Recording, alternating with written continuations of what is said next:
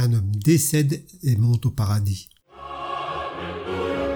L'homme arrive dans la salle d'attente du paradis pour rencontrer le DRH.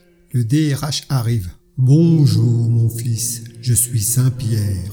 Salut Pierrot, dis-moi, euh, avant de commencer notre entretien, j'ai une petite question. Pourquoi les murs sont remplis de toutes ces horloges? Ça sert à quoi exactement? Moi c'est Saint-Pierre, pas Pierrot. Écoute mon fils, ce sont les horloges du mensonge. Lorsqu'une personne dit un mensonge, son horloge personnelle avance d'une heure. Voici par exemple celle de Mère Teresa. Elle est bloquée sur midi, donc elle n'a jamais dit de mensonge. Voici celle de Martin Luther King.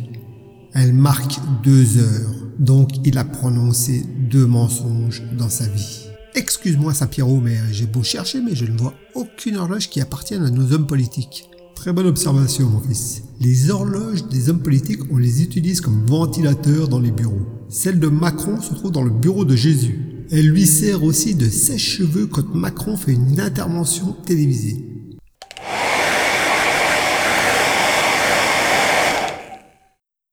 Merci d'avoir passé du temps ma compagnie. N'hésitez pas à liker, laisser un petit commentaire ou vous abonner. Et à bientôt pour de nouvelles aventures.